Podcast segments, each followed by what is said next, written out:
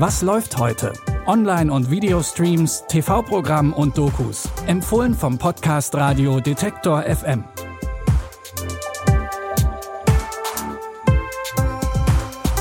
Hallo und willkommen zurück. Es ist Montag, der 20. September. Auch heute sind wir wieder mit drei Fernseh- und Streaming-Tipps für euch da.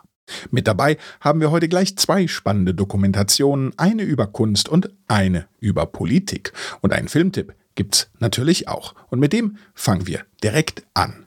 Es geht um den Film Auf dünnem Eis. Als Ira von einem anstrengenden Arbeitstag nach Hause kommt, fährt sie aus Versehen Konrad an. Konrad ist obdachlos und hatte sich auf Iras Parkplatz einen Schlafplatz für die Nacht eingerichtet. Ira bringt ihn natürlich sofort ins Krankenhaus und dachte eigentlich, dass sich die Sache damit erledigt hat.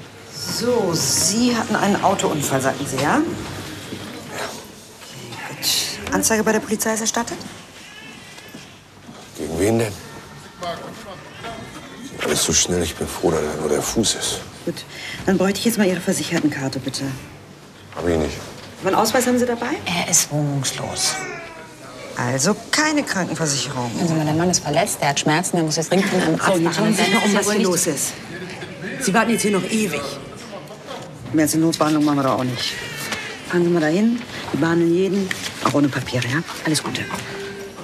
Ira kann Konrad nicht einfach so sitzen lassen. Also versucht sie, ihn so gut es geht zu unterstützen. Das Sozialdrama auf dünnem Eis zeigt, wie zerbrechlich die bürgerliche Existenz sein kann. Wenn ihr neugierig geworden seid, dann könnt ihr den Film heute um 20.15 Uhr im ZDF sehen oder ihr streamt ihn in der ZDF Mediathek.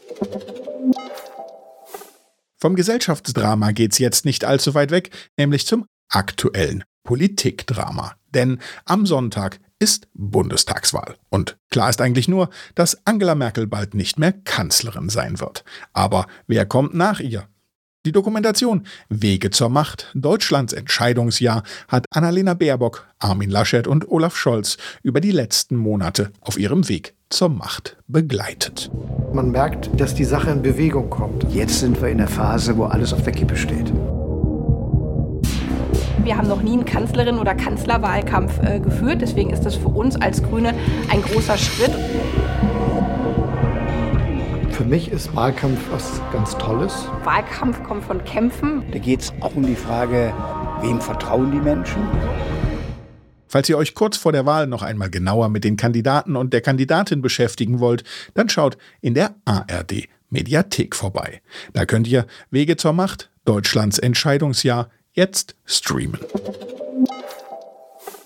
Und damit sind wir auch schon bei unserem letzten Tipp für heute angekommen. Dafür geht es ins Moskau des frühen 20. Jahrhunderts. Die Dokumentation Die Brüder Marosow, Kunstmäzene und Sammler, erzählt die Geschichte eben dieser Brüder und deren außergewöhnlichen Kunstsammlungen. Die Kollektion wurde später von Lenin verstaatlicht und ist mittlerweile in verschiedenen Museen zu sehen. Dazu gehören unter anderem Werke von Monet, Renoir, Van Gogh, Matisse oder auch Picasso. Zu Beginn des 20. Jahrhunderts wehte ein schöpferischer Wind durch Russland, der Malerei, Musik und Theater in ein silbernes Zeitalter erhob.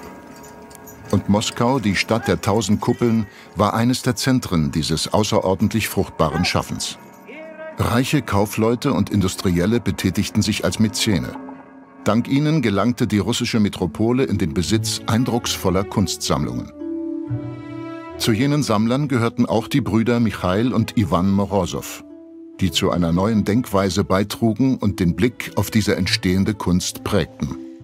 Wenn ihr kunstbegeistert seid, dann ist die Brüder Marosow, Kunstmäzene und Sammler, bestimmt was für euch. Ihr könnt die Doku jetzt in der Arte Mediathek anschauen. Das war's mit unseren heutigen Streaming-Tipps. Zu guter Letzt haben wir aber auch noch einen Podcast-Tipp für euch. In unserem Technik-Podcast Fortschritt dreht sich gerade alles um Smartphones.